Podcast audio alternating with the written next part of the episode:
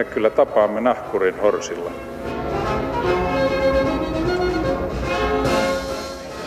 Mä sanoin, että minä juon nyt kahvia. Arvoisat punaiset jättiläiset ja valkoiset kääpiöt, supernovat, mustat aukot ja muutkin tähdet, tähtien jälkeläiset ja tähtipölystä tehdyt. Tervetuloa kesäflunssassa olevan Romansatsin maamekirjan pariin pohtimaan ei mitään vähäpätöisempää asiaa kuin Suomen paikkaa avaruudessa ja avaruuden paikkaa Suomessa. Tervetuloa studioon asia kanssamme aprikoimaan astronomi Mikko Tuomi. Huomenta. Kiitoksia, oikein hyvää huomenta. Ja Aalto-yliopiston apulaisprofessori Jaan Brax. Huomenta. Meillä on lähetysikkuna auki, jos haluatte kommunikoida kosmoksen kanssa tai toistenne kanssa. Se onnistuu sitä kautta. Aloitetaan Jaanista. Jaan, sä olet eräällä tavalla Aalto 2 satelliitin isä, tai sulla on varmasti isällisiä tuntemuksia suhteessa siihen pieneen laatikkoon, joka kiertää maapalloa. Kerro, missä mennään Aalto Kakkosen kanssa? Joo, kyllä. Ja mikä kyllä sun näin, rooli siinä projektissa kyllä, on? Kyllä näin on. Joo, olen, olen tota tämän projektin, projektin vetäjä ollut jo pitkään ja oikeastaan kirjo, kirjoitimme sitten tota tämän hakemuksenkin silloin 2011 lopulla tuossa meidän porukan kanssa yhdessä. Ja se satelliitti tosiaan on nyt valmis. Se on päässyt avaruuteen asti. Se kiertää maapalloa nyt hurjaa vauhtia 27 000 kilometriä tunnissa. Mutta se on toistaiseksi vielä avaruusaseman kyydissä, eli voidaan sanoa, että se on siellä kaapissa, hyllyssä odottamassa sitä, milloin se pääsee oikeasti tosi tehtäviin sinne avaruuteen. Että vielä odotetaan. Oikeastaan sen omalle radalle pääsy piti tapahtua nyt tiistaina, eli huomenna, mutta taas tuli pientä mutka matkaan. Ja se mutka, mutka johtuu siitä, että avaruusasemalla joudutaan tekemään yksi huoltotoimenpide ja sieltä mennään tuota avaruuskävelylle tiistaina tai keskiviikkona ja muut asiat ovat sitten lykkääntyneet. Eli emme tällä hetkellä vielä tiedä, että missä vaiheessa Aalto 2 vapautetaan. Ehkä tällä viikolla, ehkä ensi viikolla. Kuinka paljon hermostuttaa tehdä työtä, jossa on niin paljon epävarmuustekijöitä? No siihen tottuu pikkuhiljaa ja, ja oikeastaan nämä epävarmuudet siltä osin, että aikataulut lykkääntyy, niin tota, ei hermostuta irma, hirveän paljon, koska se on oikeastaan aika varma avaruustekniikan puolella, että aikataulut venyy. Et siihen voi luottaa. Vielä hetken verran tuosta Aallosta. Mitä se Aalto 2 osaa? Mitä odotamme siltä, sit kun se toimii? No Aalto 2 on tutkimussatelliitti, joka osallistuu kansainvälisen QB50-nimiseen konsorttioon ja satelliittikonstellaatioon. Ja se on ensimmäinen piensatelliittikonstellaatio, joka lähtee tutkimaan, tutkimaan ionosfääriä tai termosfäärin alempaa osaa.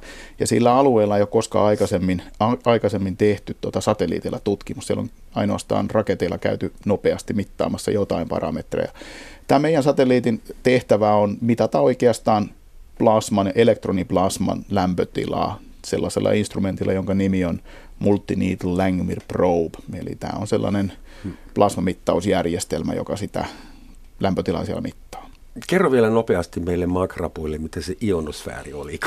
No se on tota, tämmöinen plasmavyöhyke siinä ilmakehän yläpuolella, eli siinä on pikkasen vielä ilmakehää jäljellä, mutta siellä on niin intensiivinen auringon säteily, että, että elektronit ovat äh, irrotettu ytimistä ja, ja se on sellainen johtava alue siellä, että se johtaa sähköä ja heijastaa sitten myöskin äh, radioaaltoja esimerkiksi. Osa pitkän aallon kommunikaatiosta maan päällä toimii sillä tavalla, että sitä heijastetaan ionosfäärin kautta. Ja sillä vyöhykkeellä on aika tärkeä osa sitten ähm, tai rooli siinä, että miten, miten tota satelliitit toimii, miten paljon siellä on säteilyä, mm, miten korkealla se ionosfääri on, miten paljon se vaikuttaa, se plasma esimerkiksi satelliitin varautumiseen tai aiheuttaa kitkaa tai muita sellaisia parametreja. Okei, kiitoksia. Mikko, sinä olet itsekin uusi tähti astronomian taivaalla, koska sinä onnistuit löytämään tähän asti varmaan kiinnostavimman niin kutsutun eksoplaneetan. Eksoplaneettoja, kuten äsken sanoit, jo yli 4000 lyhyessä ajassa löydetty, mutta kerro, mikä se sun paras löytämäsi eksoplaneetta on ja miksi se on niin kiinnostava? No sä nyt viittaa tähän Proxima Centaurin planeettaan, Joo. mikä löytyi, mikä julkaistiin viime vuonna, mutta tota, se on itse asiassa vähän pitempi juttu siitä syystä, että, siitä syystä, että me, oltiin, me alettiin Haffashiren yliopistossa tutkimaan Anteeksi, Hertfordshire, niin kuin, joo. Niin juuri. joo. Niin alettiin tutkimaan tota, yksinkertaisesti kartottamaan lähitähtiä kiertäviä, kiertäviä planeettoja. Ja, ja tietysti Proxima Centauri kaikkein lähimpänä tähtenä oli yksi kohde muiden joukossa, mutta että, että tarkoituksena oli kuitenkin vaan saada selville, että keskimäärin kuinka paljon planeettoja kiertää lähitähtiä, minkälaisilla radoilla ne kiertää ja minkälaisia ominaisuuksia niillä on, eli minkä kokoisia planeettoja on kyseessä. Hmm. Ja, ja, ja no, 2013 satuttiin löytämään Proxima Centaurin havainnoista jotain mielenkiintoista ja se sitten, se sitten viime vuonna julkistettiin. Minkä kokoinen eksoplaneetta se on ja onko se, onko se elinkelpoisilla vyöhykkeillä? Onko se tämmöinen potentiaalinen kohde? Siis jos mä oikein ymmärrän, eksoplaneetat kiinnostaa ihmiskuntaa nimenomaan sen takia, että etsimme mahdollisia kakkoskoteja, jos tämä homma ei mene niin hyvin kuin Strömsössä. No tämä homma harvoin menee niin hyvin kuin Strömsössä, mutta tämä, sen koko on ensinnäkin mielenkiintoinen kysymys, koska oikea vastaus on, että me emme oikeastaan tiedä. Se johtuu siitä, että meillä ei ole aavistustakaan tämän planeetan halkasijasta. Meillä on ainoastaan arvio siitä, mikä sen minimimassa on. Ja minimimassa siitä syystä, että meillä ei ole tiedossa planeetan ratataso, missä se kiertää tähteään, vaan se ratataso vaikuttaa siihen, että kuinka suuri gravitaatio vetovoima me voidaan havaita maasta käsin. Ja se taas vaikuttaa siihen, minkälainen arvio me saadaan tällä planeetan massalla. Ja tällä hetkellä, no, arvio on 1,3 kertaa maapallon massa. Minimissään. Minimissään. Ja tilastollisista syistä, koska mikä tahansa ratataso voi olla, on yhtä todennäköinen, niin, niin massa on luultavasti noin 40 prosenttia sitä korkeampi. Hmm. Eli ennen kuin sinne lähdetään, kannattaa hankkia vähän lihasmassaa. Niin, tai ainakin kannattaa yksinkertaisesti selvittää, että mikä se todellinen massa on, eli me tiedetään nyt vasta vaan alaraja. Kuinka realistisena ajatuksena pidätte sen, että ihmiskunta oikeasti lähtee vaellukselle kohti uutta kotiplaneettaa jollain aika janalla? Esimerkiksi Stephen Hawking, maailman kuulu, kos, ei kosmetologi, vaan kosmologi, on sitä mieltä, että meillä on noin sata vuotta aikaa häipyä täältä ennen kuin on todella liian myöhäistä. No, Se on luulen... löytänyt meille eksoplaneetan. Miltä, tuntuuko tämä yhtään realistiselta ajatukselta? Mä luulen, että toi Stephen Hawking on optimisti. Okei. Okay. Koska mä en näe, että meillä on sataakaan vuotta, mutta tota, ei, ei, ensinnäkään me ei tiedetä, onko, onko Proxima B-planeetta elinkelpoinen. Tai onko mikään lähitähtiä kiertävistä planeetoista sellainen. Mutta sinne pääsy on sitten suuremman koko luokan asia. Eli se ei ensinnäkään ole nykyteknologialla edes mahdollista. Hmm. Ja lähitulevaisuudessa on kuviteltavissa satelliittiluotain, jota voidaan, jota voidaan kiihdyttää 20 prosenttia valonnopeudesta. Ja silloinkin lähitähteen matka kestää yli 20 vuotta. Ja sekin on nyt onnistuisi nanoteknologialla hyvin pienellä. Hyvin, hyvin pienillä luotaimilla, juu. Mitäs Jan, olet sä vähän enemmän optimisti? No en oikeastaan ole, tai siis olen se osu, osuus kysymyksestä, että lähdetäänkö, niin se on aivan varma, että kyllä me lähdetään. Ja, ja se tavallaan ihminen on sen verran utelias ja ylpeä omasta teknologiasta, että, että me lähdetään aina vaeltamaan ja kuussa käytiin. Seuraavaksi on Mars ja, Mars ja tota, muut aurinkokunnan kohteet sitten ehkä tähtäimessä. Mutta kyllä se aikajänne on tosi pitkä, että ennen kuin me päästään Marsiin, niin kyllä uskon, että menee, menee tota reilut parikymmentä vuotta vähintäänkin. Se teknologia on yksinkertaisesti niin vaikea ja haastava. Siinä on monenlaista, monenlaista mitä pitäisi ratkaista ennen, ennen kuin päästään sinne. Ja, tota, ja halutaanko se sinne mennä? Totta kai ihminen haluaa, mutta meidän täytyy ottaa huomioon, että ihminen kuitenkin – on kehittynyt ja on ehkä tässä ruokapyramidin ja koko tämän ekologisen pyramidin huipussa tämmöinen pieni palikka ja se, että otetaanko me se pyramidi sinne mukaan, eli me voidaan se korvata ainoastaan teknologialla.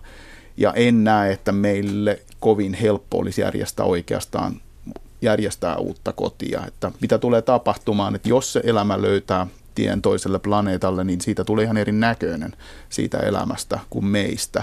Eli meidän, meidän tota, paikka on täällä maan pinnalla, koska tähän me ollaan sopeuduttu täydellisesti, mutta kaikki muu on hankalaa.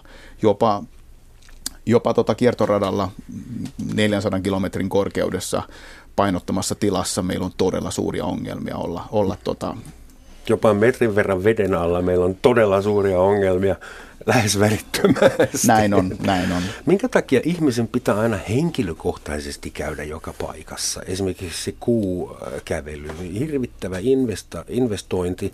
Okei, sieltä saatiin jotain äh, kiveä takaisin, mutta robotiikalla, nanoteknologialla, kun etätyönä äh, miksi ihmisillä on se pakkomiele, että sen pitää itse käydä siellä ja jättää joku jalanjälki ja pystyttää joku lippu?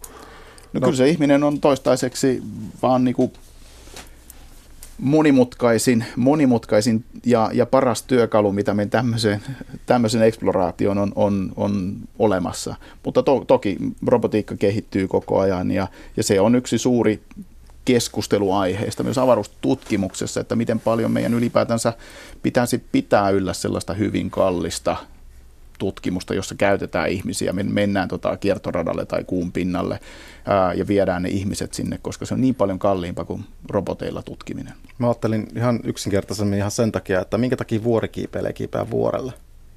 Yksinkertaisesti siksi, että se on siinä. Ja niin. samasta syystä, samasta syystä ihminen alun perin meni kamaralle. Tieteelliset syyt paino siinä vaiheessa hyvin vähän. Kyllä näin on. Hmm. Ja sama, sama varmaan tulee toistumaan Marsin kanssa, joskin vahingosta viisastuneen luultavasti ensimmäiset, ensimmäiset ihmiset Marsin pinnalla on tosiaan tutkijoita. Mä juuri luin jostain, että kun ollaan rekrytoimassa vapaaehtoisia Mars-missioon, niin ei oteta semmoisia ihmisiä, jotka vapaaehtoisesti suostuisivat yksisuuntaiseen matkaan. Koska kukaan ei halua semmoisia kavere- kavereita avaruusalukseensa. Mietitään vähän Suomea. Ohjelman nimi on Maamme kirja, eli tämä Suomi-konteksti on, on haettava kissojen ja koirien, leijonien kanssa. Te olette molemmat suomalaisia avaruusihmisiä, avaruusalalla töissä ja aika näkyvällä paikalla. Kumpikin. Millainen imago Suomella on niin avaruustutkimus- ja teknologiaskenellä? Että miten avaruusmaailma reagoi suomalaisiin? Onko Suomi vähän tämmöinen uusi tulokas vai onko se vanha ja vakiintunut rooli vai – Osaatko sanoa, miten ihmiset reagoi sen kummemmin? Joo. Vai eikö se kiinnosta enää tässä? Niin, mitä ne muut meistä ajattelee? Mä ajattelen, ajattelen tämän asian niin, että harvaa, harvaa kiinnostaa, mikä, mitä kansalaisuutta mikäkin tutkija on. Se on tavallaan aika sivuseikka. Se on totta, ja, ja tätä, tää, koska niitä tutkijoita loppujen lopuksi ei ole hirveän paljon, ja, ja Siinä ehkä painaa enemmän se, että Suomella ylipäänsä on erittäin hyvä maine teknologiamaana ja kyllä tota, siitä ainakaan ei ole mitään haittaa, jos sä tulet Suomesta ja kerrot, että me tehdään haastavaa avaruustekniikkaa. Ja siinä mielessä maine on mun mielestä on aika hyvä. Ja myöskin suomalainen yliopistokoulutus tarjoaa hyvät lähtökohdat. Erittäin hyvät kyllä, että siinä mielessä sanoisin, että maine on erittäin hyvä. Usein hoetaan vähän niin kuin mantra, että Nokian jäljiltä meidän maassamme on hitosti osaamista ja, ja äh, tietotaitoa ja vaikka mitä semmoista, että nähdäänkö nyt tässä avaruusteknologiassa kenties seuraava aalto, että saavatko ne, jotka eivät enää pääse Nokialle töihin nyt niin kuin avaruusalalta? No se, totta on se, että uusi aalto on ihan selkeästi olemassa ja jopa se on osittain totta, totta että entiset nokialaiset ovat päässeet tällä hetkellä muutamat ainakin tämmöiseen u- uuden, ö, uuden ajan startup avaruus-startup-toimintaan mukaan ja esimerkiksi ICEYhtiössä, joka, joka meiltä lähti spin-offina tota startuppina liikkeellä, niin siinä on muutama, muutama nokialainenkin mukana. ICEY, jääsilmä, tutkii oletettavasti arktista jäätä? Tai? Joo, kyllä. Eli heidän, heidän tota, tavoitteena on rakentaa isohko tutkasatelliittikonstellaatio murtoosalla siitä hinnasta, mitä iso, iso konstellaatio perinteisessä avaruusteollisuudessa maksaisi ja, ja tota, heidän hyvin vahvasti startup-henkinen nopea tiimi, niin se on hyvin nuori ja siinä on myöskin Nokia-kokemusta mukana. Niin, vielä sen verran pitää hipelöidä kansallista kollektiivista itsetuntoa, että Suomi on itse asiassa erittäin hyvin ja paksusti edustettuna sekä aurinko, aurinkokunnassa että myös ulkoavaruudessa, koska avaruus suorastaan vilisee suomenkielisiä asteroideja. Semmoinen kuin Sibelius 1405, Oulu 1512, Agricola 3212, Fennia, Porvoo, Kemi ja jopa Pieksämäellä on oma asteroidi. Onneksi olkoon asteroidi 1523. Sitten on vielä Sinue ja Valtari, mutta joka tapauksessa semmoista kyllä ei enää vissiin olekaan, jolla ei olisi oma taivaan kappale. Että Suomi on maailmankartalla ja avaruudessa ankuroittuna hyvin.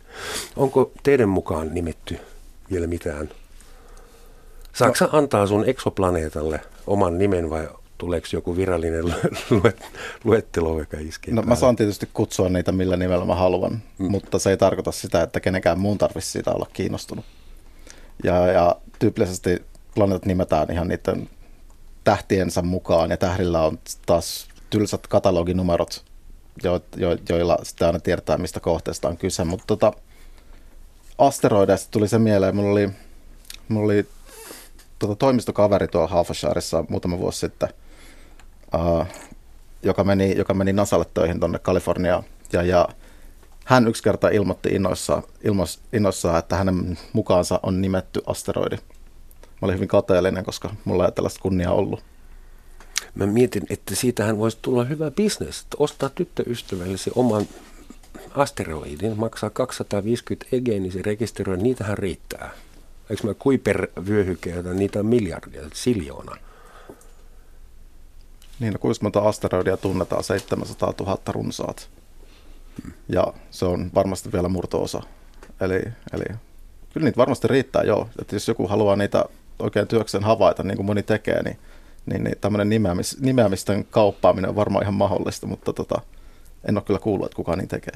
Semmoinen Skifi-romaani on vissiin olemassa mies, joka möi kuun, mutta se ei ole enää Skifiä, se on todellisuutta. Millainen tiimi tarvitaan saadakseen toimivan satelliitin aikaan? Insinöörejä voisi kuvitella, fyysikkoja, matemaatikkoja, mitä vielä, mitä siinä on vaikeinta, kuinka tuommoinen satelliitti tehdään?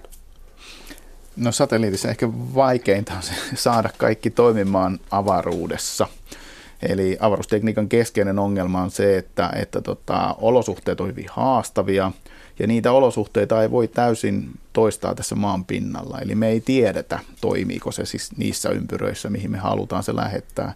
Ja se testaaminen ja niiden ympäristöjen simulointi on aika keskeisessä, keskeisessä osassa avaruuslaitteen suunnittelua, että miten se lämpö siellä sitten säteilee ja miten säteily vaikuttaa elektroniikan toimintaan. Ja kaikkia tätä täytyy tehdä puolisokkona, koska, koska ei tiedetä tarkalleen, mitä tapahtuu. Ja sitten viritetään joku testiympäristö, saadaan sitä kautta jotain vihiä siitä, mitä siellä tapahtuu. Mutta periaatteessa näiden tosi pienten satelliittien, mitä me ollaan rakennettu, rakentamisen ei kovin suurta tiimiä tarvita, että alle kymmenellä, kymmenellä taitavalla, taitavalla jatko-opiskelijalla tai opiskelijalla voidaan lähteä suunnittelemaan ihan hyvin satelliittia. Mä olin, mä olin siinä käsityksessä, että se vaikein osa on saada rahoitus. No toki, jos me halutaan maksaa palkkaa ja, ja, ja tota, tehdä sitä tehdä sitä sillä tavalla. Aalto 1 ja Aalto 2 satelliitit on ollut osa opetusprojektia ja siinä on, on myös tämmöisiä opinnäytetöitä paljon, josta, josta tota, ei välttämättä ole kaikista te- maksettu palkkaa. Eli jos erikoistyön tekee yliopistolla, niin siitä ei sitten palkkaa saa. Se myöskin vaikuttaa siihen, että on hyvin vaikea sano, sanoa sitten, että mikä se hinta, hintalappu tämmöiselle projektille on. Hmm. Sä puhuit olosuhteista ja ongelmista avaruudessa, mitkä ne on, niin lämpötila, säteily, ja onko avaruusromu kauhean ongelma nykyään? No on, mutta sille ei oikeastaan yksittäisen satelliitin suunnittelussa vielä hirveän paljon tehdä, pikkasen jo mennään siihenkin suuntaan, mutta tosiaan mm, tyhjiö, se säteily, isot lämpötilaerot, painottomuus, miten, se, miten, se, miten käännetään satelliittia esimerkiksi avaruudessa ja, ja se luotettavuus, että sehän on kuitenkin oman mm, itsenäisesti robotti, joka toimii suuren osan ajasta itsenäisesti ja on yhteydessä siihen ohjauskeskukseen sitten ainoastaan harvoin. Kuinka suuri osa missioista menee, päätyy traagisesti tai Avaruus, lunastukseen. Joo, avaruus, avaruustekniikan historiahan on täynnä epäonnistumisia ja oppimista ja ilman näitä epä, epäonnistumisia on myöskin vaikea oppia. Esimerkiksi ensimmäiset Mars-missiot meni melkein venäläisiltä kaikki mönkää ja, ja tota, tälläkin hetkellä melkein puolet planeettamissioista ovat jollain tapaa epäonnistuneet. Nykyään alkaa kyllä olla tämä onnistumisprosentti huomattavasti isompi kuin 50 prosenttia.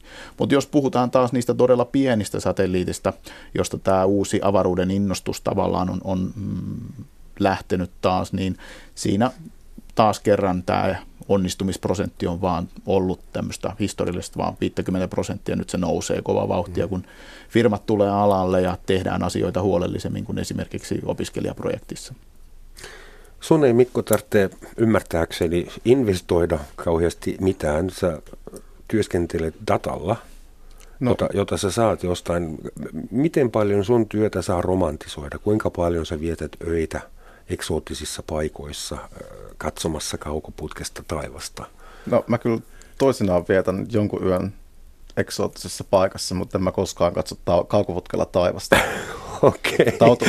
Kaukoputket on nykyään, nykyään, nykyään lähes täysin robotisoituja ja, ja, ja ne yksinkertaisesti kuvaa, kuvaa määrättyä kohdetta tai määrättyä listaa kohteista, optimoida itse sen, itse sen valotuksen ajan ja jotta saadaan riittävästi fotoneita kerättyä, kerättyä mittalaitteeseen. Ja siinä lähinnä tarvitaan, tarvitaan tota valvo, valvontaa siinä mielessä, että katsotaan, että missä vaiheessa sääolot on, sääolot on riittävän hyvät, että havaintoja voi jatkaa.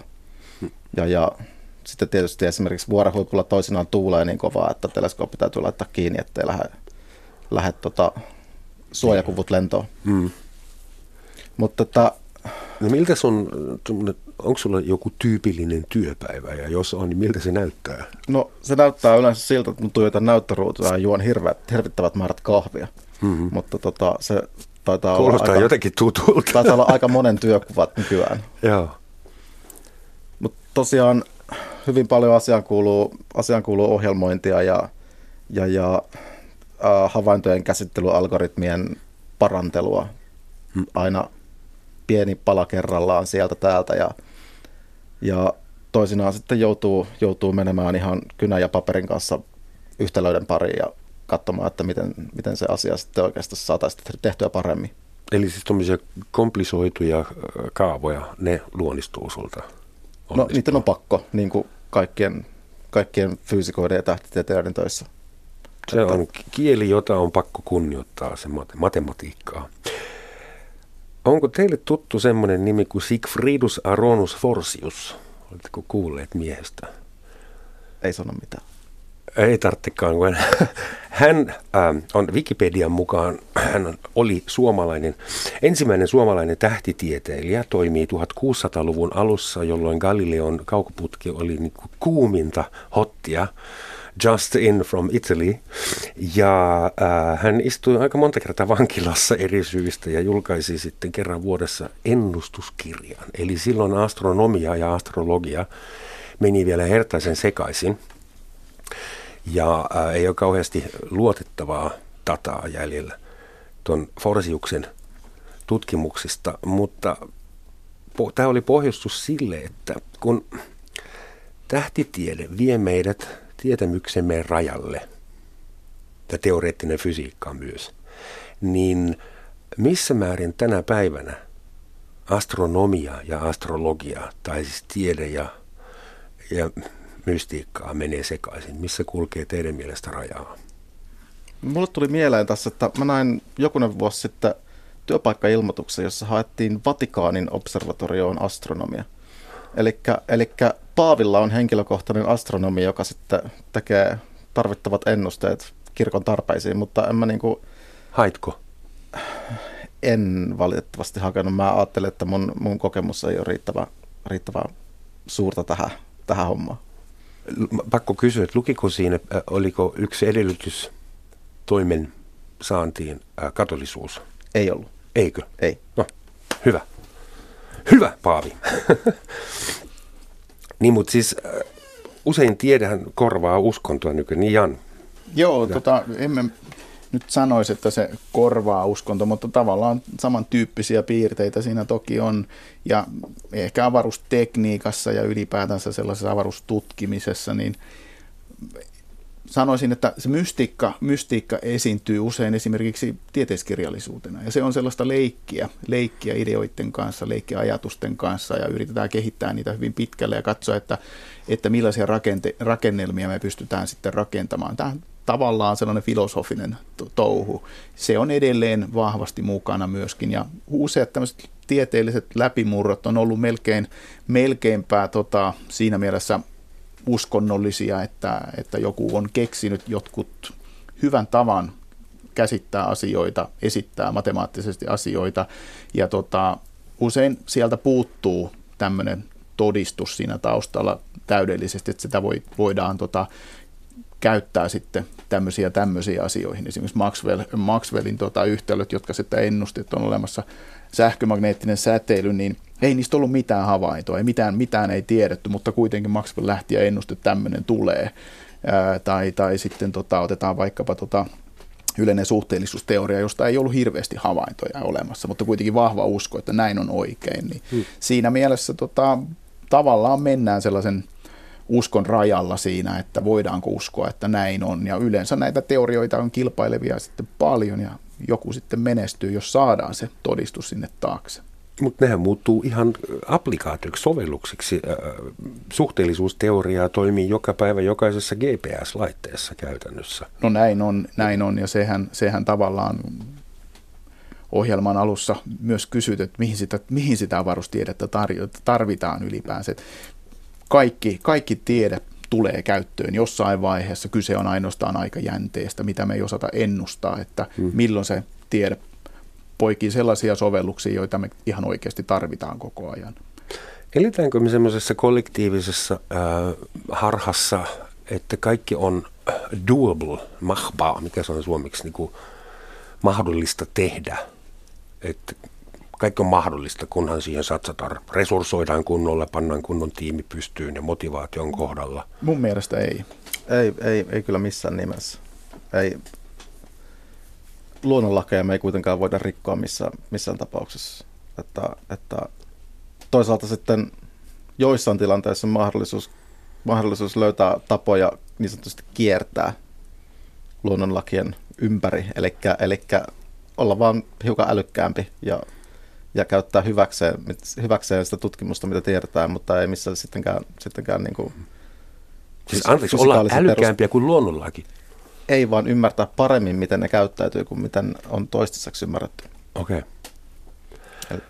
Hyvät ihmiset, tämä on hyvä paikka muistuttaa meitä siitä, että tämä on Yle Radio 1 Romansatsin maamikirja, jossa tänään analysoidaan Suomen ja avaruuden keskinäistä suhdetta. Ja studiossa ovat astronomi Mikko Tuomi ja Aalto-yliopiston apulaisprofessori Jan Brax. Suomessa on aika paljon tähtitieteen harrastajia, harrastelijoita. Täällähän on paljon pimeitä pitkiä talvioita. Kesällä varmaan harrastus jää tauolle ja sitten mennään katsomaan lintuja varmaan samalla kaukoputkella. Anteeksi, tämä oli tyhmä, mutta tuli sydämestä. Niin mikä on harrastelija-osaston ja ammattiosaston keskinäinen suhde, esimerkiksi URSA? Suomessa on, on löydetty, tai siis suomalaiset ovat löytäneet ihan harrastelijakalustolla vaikka kuinka paljon taivaan kappaleita – että kuinka tärkeä esimerkiksi URSA on rekrytointimielessä? Olitteko te nuorina poikina niin URSAn jäseniä? No mä en ollut URSAn jäsen, mutta nykyään olen kyllä mukana siinä toiminnassa ja, ja tota, jopa johto, johtokunnassa mukana. Ää, Suomessa tämä on todella poikkeuksellista, että on näin laaja harrastajakunta tämän tyyppisessä, tämän tyyppisessä toiminnassa mukana ja sen, sen ytimenä on Tähdet ja avaruuslehti. Ja Tähdet ja avaruuslehti on todella laadukas ja se on ilmiömäinen. Maailmalla ei kovin montaa näin laadukasta tämmöistä harrastajaporukan lehteä oikeastaan löydy. Se on, ja, se on, se on ihan, niin kuin, ihan uniikki jopa, mä näen niin brittiläisestä näkökulmasta, että siitäkin maasta löytyy kuitenkin yli kymmenkertainen väestö, mutta, mutta tota, löytyy vissiin yksi, yksi lehti, joka laadultaan lähestyy Tähdet ja avaruuslehteä.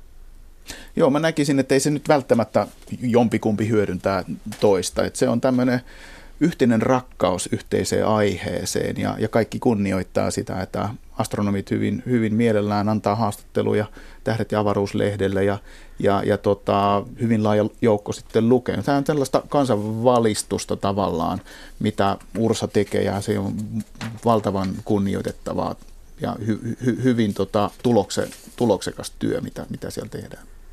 Mä katson Wikipediasta luokka suomalaiset tähtitieteilijät ja Wikipedian rekisteröimiä suomalaisia tähtitieteilijöitä tällä hetkellä on 52 kappaletta. Että kumpikaan teistä ei ole vielä mukana ensi vuonna sitten. Mutta heti pistää silmiin, että onko 52, onko heitä kaksi naispuolista. Että onko se niin kuin miesten juttu, tähti taivaan katseleminen ja tutkiminen. Se ikävä kyllä historiallisista syistä taitaa olla. Mä, jos mä katsoin tuossa hiljattain Tuorlan observatorion henkilökuntalistaa, ja nyt ei ole tarkoitus mitenkään mollata Tuorlan observatorioa, mutta siellä oli alle 15 prosenttia naisia. Ja se on kyllä hävyttömän vähän. Mistä se johtuu? Onko se niin kuin perinteinen, että minä en ymmärrä fysiikasta mitään, enkä matematiikasta, enkä haluakaan. Osa, osa, voi olla, osa voi olla tästä syystä. Tästä syystä miehet hakeutuu herkemmin, herkemmin enemmän mate, matematiikkaa ja fysiikkaa vaativille aloille, mutta noin muuten nykyään en mä, en mä näe siihen nyky, nykyisellä mitään syytä, mitään todellista syytä. Kyllä, siinä on paljon traditiot mukana. Esimerkiksi jos katsotaan taas radioastronomiaa ja, ja tota, Aalto-yliopiston Metsähovin, Metsähovin porukkaa, joka sitten tutkii, tutkii radiolähteitä taivaalla, niin siellä on aika vahva, vahva tota, naispuolinen edustus. Joo, ihan johtajasta lähtee. Ää, joo, johtaja on mies tällä hetkellä. Onko mutta se vaistunut? Joo, mutta esimerkiksi tällä hetkellä toi meidän radioastronomian professori Anne Lähteenmäki on, on tota, vetää isoa tiimiä. Siellä on paljon naisia mukana. Olihan Setinkin johtaja naishenkilö.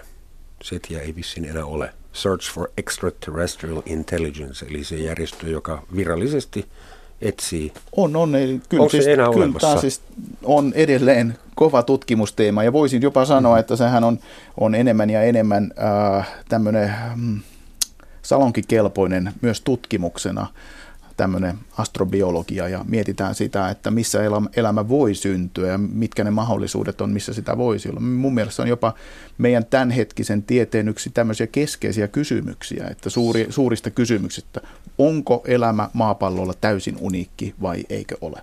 Se on itse asiassa yksi niitä kantavia voimia tuossa exoplaneettatutkimuksessakin. Että niin kuin ensimmäisenä tarkoituksena tietenkin on, uh, no jos ei nyt löytää maan kaltaista planeettaa, mutta ainakin planeetta, jolla elämä olisi jossain muodossa mahdollista.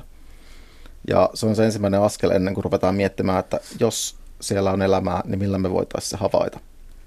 Ja tällä hetkellä se ei valitettavasti vielä onnistu. Me tarvitaan hiukan isompia instrumentteja, ja, tai no, tarkempia instrumentteja ja isompia teleskooppeja, mutta tota, lähitulevaisuudessa sekin on mahdollista, että me saadaan ainakin ensimmäinen mahdolliset saada mahdollisesti kartoitettua tilannetta sen verran, että onko joillakin tällä hetkellä hedelmällisiltä näyttäviltä, näyttävillä planeetoilla mahdollisesti minkälaisia elämänmerkkejä. Toisaalta jotkut kuuluisat kosmologit, muun muassa taas Stephen Hawking, ovat sitä mieltä, että se on hertaisen tyhmä idea etsiä älykästä elämää tai elämää ylipäätään muualta, koska jos löytyy älykästä elämää jostain muualta, niin se todennäköisesti muodostuu meille hirvittäväksi uhaksi tai No, no ei, välttämättä, ei välttämättä, koska tota, on myös eräitä äh, mahdollisuuksia tehdä elämää hiukan eri tavalla niin, niin, että ne ei välttämättä ole, eli me et, emme välttämättä edes halu, halua syödä toisiamme. Mutta se on ihan totta, että se on jännä, jännä ongelma, että jos me katsotaan hirveästi sinne avaru, avaruuden suuntaan ja mietitään, että missä sitä elämää on ja voiko sitä siellä olla, niin maan pinnalla on ja ilmakehässä ja, ja valtamerissä on valtava määrä elämää. Jotkut todella älykkäitä, melko lähellä meidän kykyjä tavallaan, jos katsotaan isossa skaalassa. Ja yleensä mitä me ihmisinä tehdään on, on se suhde niihin, on se, että me syödään niitä.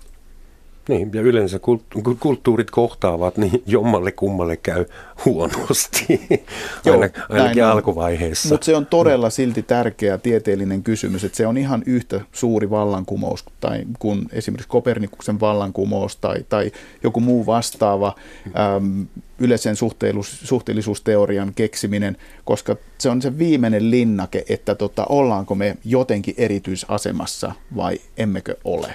Eli, Sitäkö me etsitään tätä niin kuin oikeutusta tai roolia, yritetäänkö, yritetäänkö me orientoitua. Mä mietin, kun mä olin lapsi, virallinen mielipide oli se, että muita planeettoja ei ole, ja elämä voi olla vain ja ainoastaan maapallossa, koska se on niin ainutlaatuinen ja kaikki parametrit on niin, niin täydelliset. Ja nyt on ihan päinvastoin. Eksoplaneetta on tuhansia ja kaikki tiedemiehet ja naiset selittää, että se on äärimmäisen epätodennäköistä, että me ollaan yksin täällä mitä se meille tekee, tämä ainainen niin kuin suuruusluokan vaihto tai paradigma vaihto, mitä se aiheuttaa ihmisten itsekäsitykselle? Ja mikä, what's the next big thing? Mikä seuraava iso asia on? No, mä en osaa sen, sitä sanoa, mutta tota, kyllä mun mielestä, mun mielestä ainakin ainakin tärkeää, että, tärkeää, että selvittää, että ollaanko me, ollaanko me tosiaan niin sanotusti maailmankaikkeuden napa siinä viimeisessä mielessä, että maapallolla on elämää ja maapallolla on älykästä elämää, vaikkei se aina niin älykkäältä tunnukaan. Mutta tota, ää, itse mä ajattelen lähinnä sitä, kun puhun, puhun elämän etsimisestä muiden, muita tähtiä kiertävien planeettojen pinnalta, että ensimmäisenä me todennäköisesti törmätään mikrobitasoiseen elämään, joten – Joten se on tavallaan sitten se älyllisen elämän löytäminen muualta, sitten se seuraavan tason, seuraavan tason asia. Mitä jos se homesieni vaan näyttää tosi tyhmältä, mutta onkin huippuälykäs? No, mä en ole nyt biologi tätä aina sanoa. Mun tuli tästä vaan mieleen, että me ihmiset, me, me määrittelemme itse varmoina, mikä on elämä ja mikä on kaikki muu kuin elämä. Ja sitten sitä elämää lähdetään etsimään. Et ehkä mietitään vielä, että no, se voisi olla fosforin pohjainen tai, tai klooripohjainen tai vaikka silikonipohjainen. Mutta onko meidän määritelmä siitä, mikä elämä on, millään tavalla järkevä teidän mielestä? Tämä on muuten aika hyvä kysymys sen takia, että elämällähän ei varsinaisesti ole minkäänlaista kaiken kattavaa määritelmää. Eli kysy biologilta, mitä on elämä, ja hän ei luultavasti osaa kattavasti siihen vastata, mutta hän osaa kyllä sanoa, että mä kyllä tiedän, mikä se on, miltä se näyttää, kun mä näen sen. Mm-hmm. Ja muistaakseni ja. sun pitää olla lisääntymiskykyinen, sulla pitää olla jonkinnäköinen aineenvaihdunta ja sun pitää kuolla jossain vaiheessa. No, tämä kuolema ei varmaan minkäänlainen ei kuulu välttämättä kriteeri, elämään. välttämättä. Mutta toisaalta, jos organismi ei kuole, ja, mutta se kuitenkin pystyy lisääntymään, niin loppu, mm. lopputuloksena on, että niiden määrä kasvaa käytännössä rajatta, mikä ei tietenkään mahdollista. Mutta mut siis elämään liittyy, liittyy tiettyjä jänniä juttuja. Yksi on se, että, että jos ollaan sellaisessa järjestelmässä, kuten esimerkiksi planeetta, josta virtaa läpi energiaa koko ajan, joka tulee sieltä lähitähdestä, niin, niin se tavallaan rakenne monimutkistuu ja, ja tota, entropia ikään kuin pienenee paikallisesti.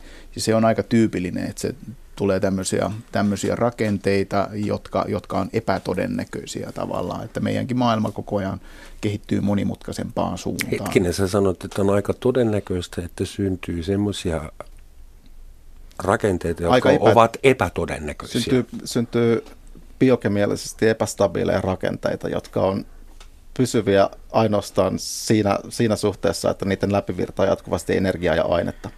Selvä. Sovitaan vaikka näin.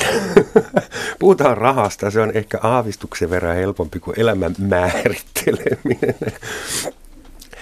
Jos mulla olisi kauheasti rahaa ja mä miettisin, mihin mä sijoitan, kannattaisiko mun nyt ostaa niin kuin erilaisten satelliittifirmojen osakkeita? Onko tämä niin boomiala? Tällä hetkellä Goddard Space Flight Centerin mukaan kiertoradalla ovat 2000, on 2271 satelliittia ja ne on vain viralliset. Tietysti on varmaan toinen mokoma ybersalaisia, pohjoiskorealaisia, venäläisiä, amerikkalaisia satelliitteja. Et, et, Onko tämä boom business? Onko kiertorata paikka, on, mihin pitää mennä? On ehdottomasti on tällä hetkellä ja, ja tota, tietysti mä en voi nyt en tiedä, että miten, miten, miten paljon sä saat sieltä sitten rahasi takaisin jossain vaiheessa, mutta, mutta globalisoituvassa maailmassa, jossa on globaalit markkinat, nyt on, on herätty siihen, tai markkinat on herännyt siihen, että me päästään avaruuteen nyt jo tällä hetkellä sen verran edullisesti, ja me pystytään rakentamaan näin pieniä laitteita, joita ei ole enää valtavan kallista rakentaa ja toimittaa avaruuteen. Ja se avaa ihan liiketoiminnan mahdollisuuksia siellä. Ja yksi iso alue, mihin tällä hetkellä mennään, on esimerkiksi maan läheiseltä radalta tämmöiset tietoliikennekonstellaatiot. Se, että internet tuli suoraan, ää, ei tule kännykkämastosta, vaan tulee suoraan satelliitista. Ja se tarkoittaa sitä, että jos me rakennetaan tämmöisen isohkon maan ää, kännykkäverkon hinnalla satelliittikonstellaatio, joka toimittaa sitä internettiä sille kuluttajalle, niin se on automaattisesti globaali. Ja sulla on niin koko maapallon ihmiset potentiaalisia asiakkaita, joten siitä odotetaan valtavia kassavirtoja jossain vaiheessa. Eli siihen se perustuu, että se meidän investointi mennä sinne on tullut niin sen verran alas, että tästä nyt yhtäkkiä avautuu uusia mahdollisuuksia tehdä bisnestä. Mm.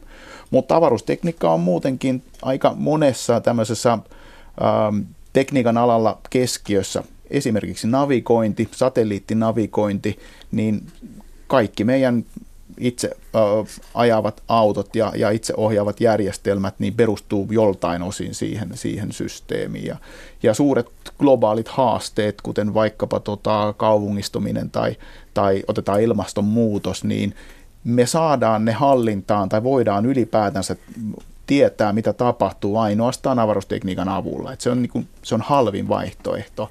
Ja nyt kun tämä on niin globaali tämä meno, niin toki se avaruustekniikka, joka on hyvin globaali ratkaisu aina, niin on kovassa huudossa. Ja siinä on nähty hyvin isoja kasvulukemia tällä hetkellä yksittäisten yhtiöiden tapauksessa.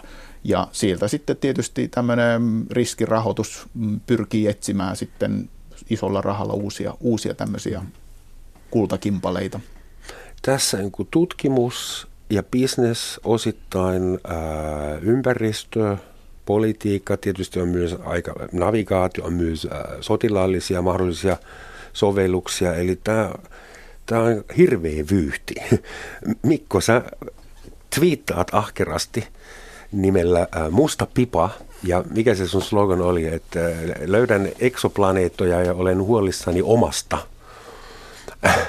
Miltä tämä kuulostaa? Tämä, tämä nyt ei kuulosta kauhean vihreältä tavalta valloittaa avaruus ja siitä tulee maailmanlaajuinen Musta on pelottavaa. Tässä on myös uusia mahdollisuuksia kaikenlaiseen väärinkäyttöön, jos tämä globaali satelliittijärjestelmä joutuu ikäviin käsiin, pois sun käsistä, Jaan, niin mitäs me sitten tehdään?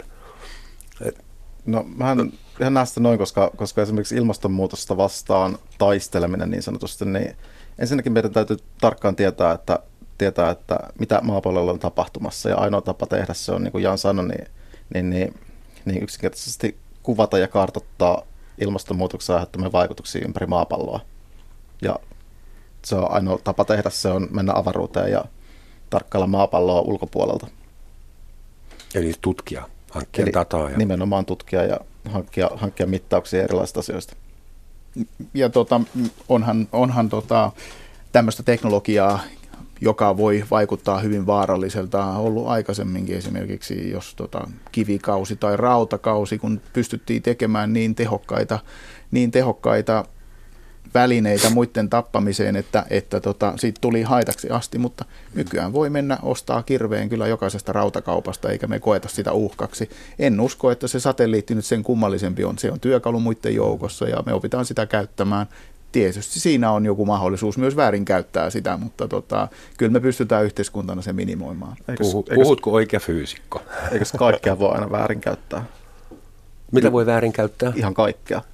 Niin, silloin kun puhelin keksittiin, niin se synnytti uskomattoman rikosaallon, koska ihmiset pystyy puhumaan semmoisille ihmisille, jotka ei ollut samassa paikassa. No niin, ja radio, keksit, ja radio keksittiin, niin tota Hitler keksi, että se pitää puheita. Voitaisiko me nyt vaihtaa aihe? Tämä on Suomen yleisradio. Olette ystävien seurassa. Uskokaa pois.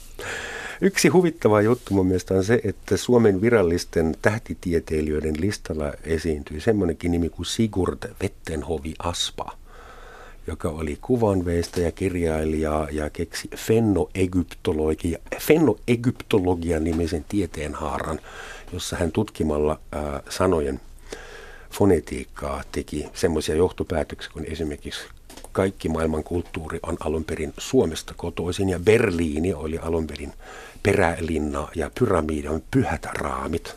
Ja jostain syystä hän on onnistunut pääsemään myös tähtitieteilijöiden listalle. Suoraan sanottuna kuulostaa, että sä nyt keksit tämän. Tämä on Sigurd Vettenhovi Aspaa, Suomen aliarvostetuin yleisnero. Googlettakaa vaikka, että yksi mun henkilökohtainen favori. Äh, Onko teillä joku esikuva astronomiassa, fysiikassa, kuka teidän mielestä on semmoinen tyyppi, johon olisitte halunnut tutustua tai jonka opissa olis, olisitte halunnut käydä? Tai... Mun on pakko sanoa, että ei mulla kyllä sellaista ole, koska mä en ole tuollaiseen henkilöpalvontaan koskaan lähtenyt vähimmässäkään määrin ei sen tarvitse olla palvonta, mutta... Ei, mutta, ei, mutta se, että, se, että joku saa tieteellisesti aikaiseksi jotain merkittävää, joka sitten jää historiankirjoihin ja jää, jää meidän myöhempien sukupolvien luettavaksi, niin, niin, niin kyllä se tiede, joka merkitsee, ei se, kuka sen tuloksen sai aikaiseksi. Selvä. Todella rankkaa. Taidat olla aika moralisti. Eli siis persoonalla ei ole mitään väliä. Only the scientific paper counts. Jos se tiede, jos se tiede on oikein, niin se merkitsee. Joo, kyllä näitä kiehtovia henkilöitä on, on tuota tieteen historiassa todella paljon. Ja olisin hirveän mielenkiintoista nähdä ja seurata, mitä oikeasti tapahtui. Miten, miten hankala persoona esimerkiksi oli oikeasti Newton. Tai... Niin, olisiko halunnut olla kärpäsenä katossa, kun Newton kiukutteli? Nimenomaan, mutta, mutta tota, se mun mielestä se on, se on kiehtova, kiehtova tota, asia ja ongelma, että millä tavalla sitten tiedettä, mehän tavallaan romantisoidaan myöskin tiedemiesten keskuudessa niitä meidän ää, mm. esikuvia ja suuria hahmoja tieteen historiassa. Meidän Einsteinit. Joo, kyllä. Mutta toisaalta aina niihin liittyy jonkun verran sattumaa, jonkun verran määrätietoista, ihan tota jääräpäistä työtä ja uskomista siihen omaan hommaan. Ja se olisi kiehtovaa nähdä, miten nämä nerot on tehnyt sitä työtä. Pari sanaa Sir Isaac Newtonin puolesta. Että hän nimittäin oli paitsi virallinen tiedemies, myös vannoutunut alkemisti ja harrasti sitten vapaa-ajallaan salaa sitä alkemiaa. Ja jos hän olisi jäänyt siitä kiinni, olisi Nirri lähtenyt julkisella seremonialla, että kyllä Newtonilla oli jonkinnäköinen drive. Ja no, mutta Newtonin, Newtonin neros oli kuitenkin, kuitenkin uuden matematiikan luomisessa ja, ja, ja, ja, ja gravitaatioteorian keksimisessä periaatteessa, mm. mutta ei hänkään sen kummempaa kuin sovelsi jo tietämäänsä ja, ja, ja toi hiukan uutta lisää siihen, mitä, siihen, mitä jo tiedettiin. Filosofinen kysymys, niin anteeksi. Niin, mä olisin vaan lisännyt, että tavallaan niin kuin mun mielestä se on niin kuin hyvän tiedemiehen merkki, että se, se harrastaa se janoaa sitä tietoa kaikilta alueilta ja, ja se oikeastaan ei piittaa siitä, että joku alue on ikään kuin stigmatisoitu, että se ei ole hyvä, hyvä alue tutkia, tämä on hyvä alue tutkia. Tieteelliset keksinnöt voi tulla niin kuin miltä alalta tahansa, että on se sitten astrologia tai alkemia tai siis hyvin paljon kemiasta itse asiassa perustuu siihen alkemiaan. Että ja eikä, eikä, eikä koskaan ole hyväksi ainakaan se, että, se, että pelkää olevansa väärässä, koska jokainen meistä joskus on näin on, ja suuri mm. osa myöskin tota, keksinnöistä, mitä on, on isoja, suuria keksintöjä ja teorioita, mitä on tehty, niin ne on kaikki alussa, niitä on dissattu aika paljon, eli niitä ei ole otettu saman tien käyttöön. Et siinä mielessä myös tieteellinen konserva- konservatismi pikkasen sitten äh, haittaa sitä mm. IBM pomo taisi sanoa jossain vaiheessa, että näitä tietokoneita tullaan myymään ehkä 15 kappaletta maailmanlaajuisesti. Eikö mennyt suurin piirtein? Oliko se viisi?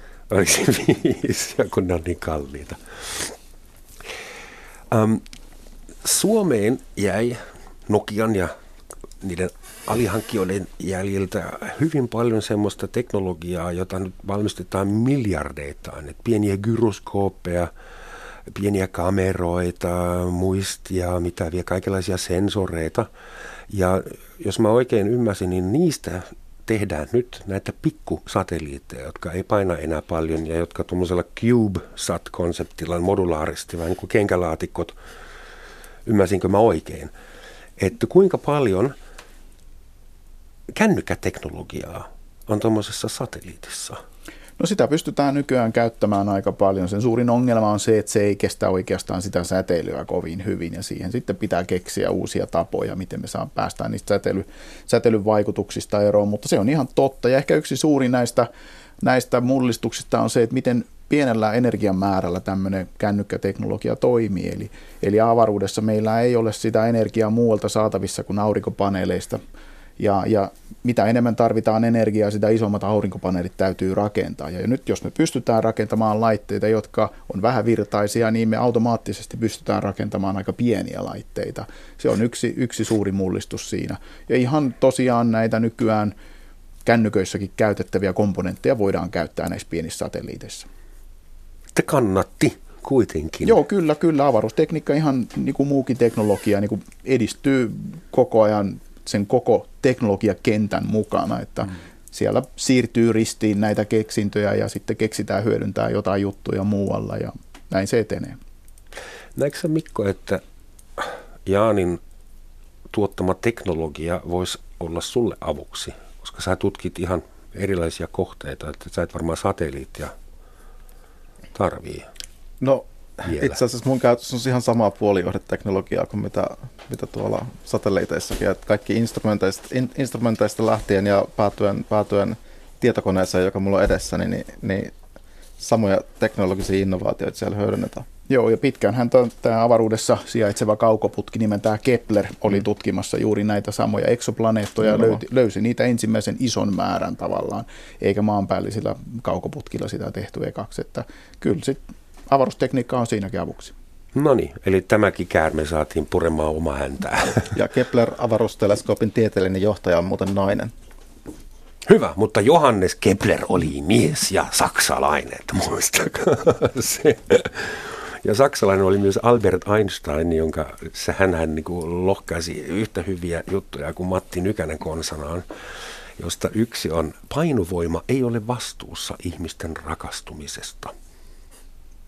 Eli blame it on anything, but not on gravity. Se on varmaan se muste pimeä energia, joka on oikeasti vastuussa siitä.